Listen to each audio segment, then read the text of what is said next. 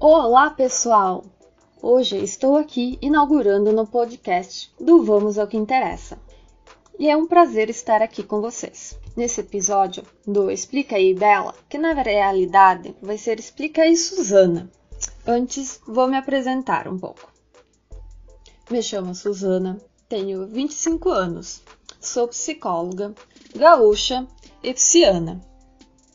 E no nosso episódio de hoje, do Vamos ao que Interessa, iremos bater um papo sobre a visibilidade bissexual.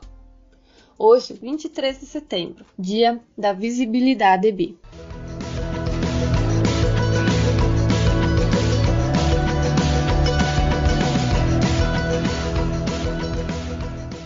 Então, vamos lá hoje ao que interessa: visibilidade bissexual. As pessoas pensam que ser bissexual é em momentos ser heterossexual, em outros momentos ser lésbica, ou algo como 50% heterossexual e 50% lésbica. Na verdade, não é nada disso. Muitos mitos envolvem a bissexualidade. Sem falar que somos colocados entre ser lésbica ou ser heterossexual como se não seria possível sentir atração sexual ou romântica por dois ou mais gêneros. A bissexualidade é considerada uma das diferentes formas de expressão da sexualidade humana, sendo tão legítima como quaisquer outra. Ela rompe com os padrões da normatividade binária. Isso faz com que tanto pessoas heterossexuais como colegas nossos da categoria LGBT tendem a não validá-la e apontando as pessoas bissexuais como confusas, em cima do muro, como alguém que ainda não escolheu um lado. A visão que a sociedade tem sobre a bissexualidade é permeada por mitos e fantasias.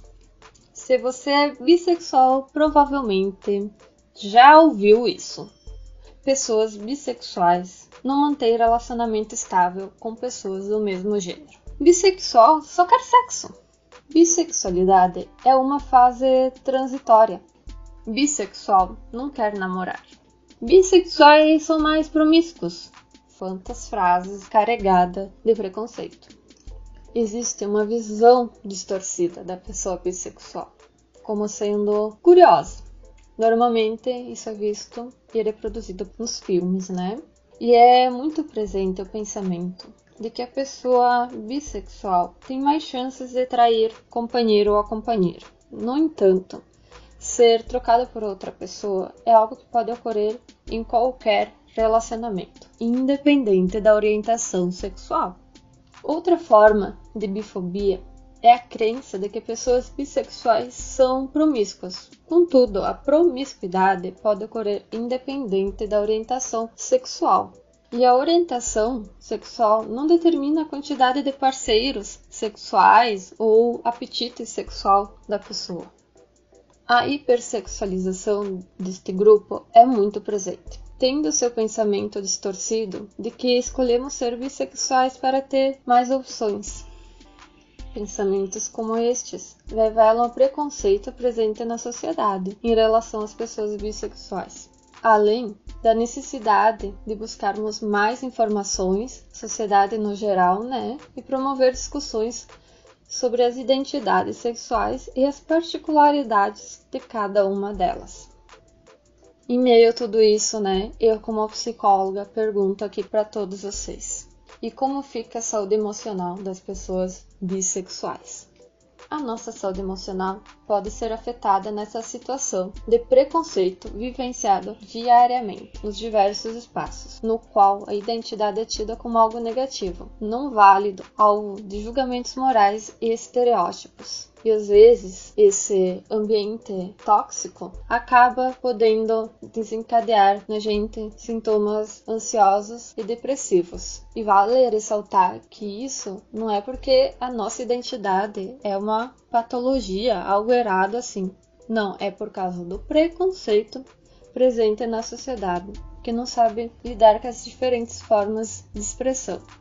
Sendo assim, a psicoterapia afirmativa é um espaço de apoio, acolhimento e o desenvolvimento de uma identidade positiva. Mas o que é Terapia afirmativa, Suzana. Basicamente, tem o objetivo de ajudar o paciente a paciente a tornar-se mais autêntico por meio da integração dos sentimentos, pensamentos e desejos bissexuais às diferentes áreas da sua vida, desenvolvendo assim uma identidade LGBT saudável.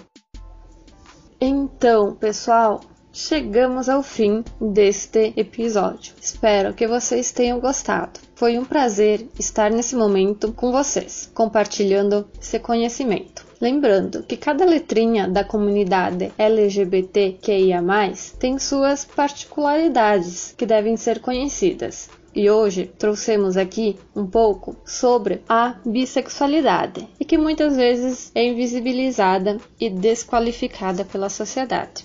Como dica, peço para vocês apoiarem seus amigos e amigas bissexuais, o trabalho deles, delas. Precisamos nos apoiar, construir redes de apoio, e isso é muito importante para a nossa saúde mental. Quem quiser me seguir lá no Instagram, conhecer um pouco mais do meu trabalho como psicóloga, pode me seguir lá no arroba psicóloga Suzana. Seguimos sendo resistência e mostrando a nossa cara. Valeu, até o próximo Explica aí, Bela!